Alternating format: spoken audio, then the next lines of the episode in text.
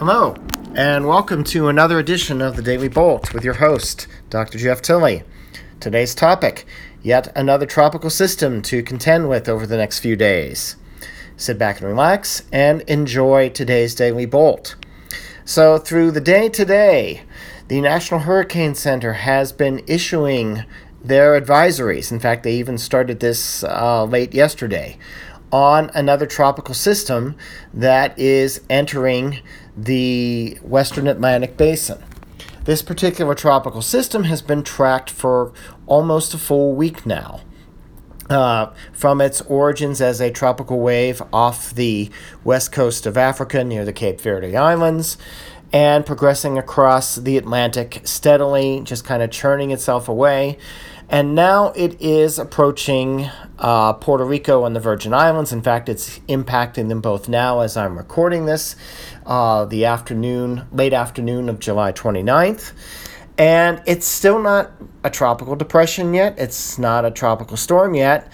And uh, the National Hurricane Center is still calling it a potential tropical cyclone, even though the wind criteria for a tropical cyclone have been met. So, what's going on here with this? What's going on here with this is that the, the structure of this system has maintained a little bit of a linear shape for a lot of its existence. It's only now starting to exhibit some signs of a circulation that we would really associate with a classical tropical storm or even a strong tropical depression for that matter, and certainly a hurricane. But it's nowhere near hurricane strength yet. The maximum winds are just over 40 nautical miles per hour. And uh, the structure is not yet really showing a closed circulation like we would like to see for a tropical depression or a tropical storm. Yet it's producing a lot of thunderstorms, it's producing a lot of rain.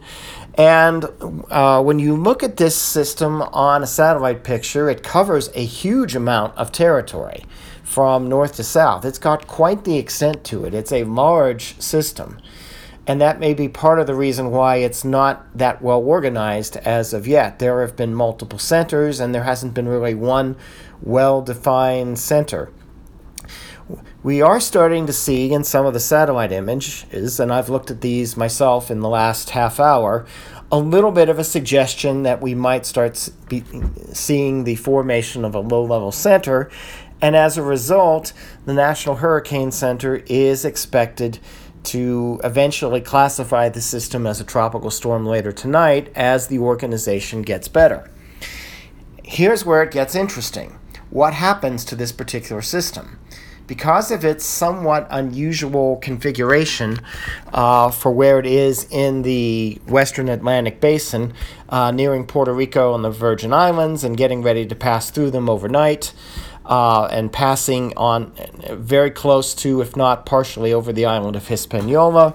The forecast models have had some difficulty uh, with the track for this particular system. Not a horrible uh, amount of spread in the model solutions, but there's enough that uh, there is uh, a significant disagreement as to how close to the U.S. coast and where along the U.S. coast this system will uh, get to.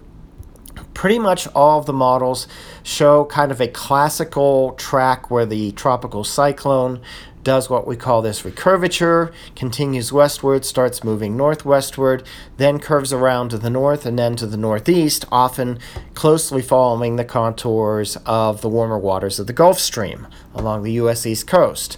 There is general agreement in, in most of the models for that type of a track.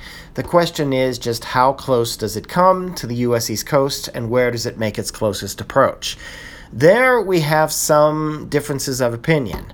And given that this system is moving relatively quickly for a tropical cyclone, uh, it's been moving uh, westward, northwest, west northwestward at roughly about 20 miles per hour, which is fairly fast for a, a cyclone of this type when it's in the tropics. Uh, another aspect of its unusual structure and uh, not very well organized nature. Uh, but we have some models which are still taking the system fairly close to Florida, others of which don't have it closely approaching the U.S. coast until it gets to the outer banks of North Carolina, and then following generally the U.S. East Coast up fairly closely all the way up into New England before heading out into the uh, colder waters of the North Atlantic. So this is certainly a system to watch and keep an eye on, and it's certainly why the National Hurricane Center has been paying uh, so much attention to this, uh, especially coming so closely on the heels of Hanna, which made landfall a few days ago in the Gulf of Mexico. Uh, a U.S. East Coast storm seems more likely for this scenario, regardless. So, those of you listening to this on the East Coast, uh, don't just pretend like nothing's happening. Uh, keep uh, paying attention to what you're hearing from various weather sources, and I always recommend the National Hurricane Center uh, as far as that goes.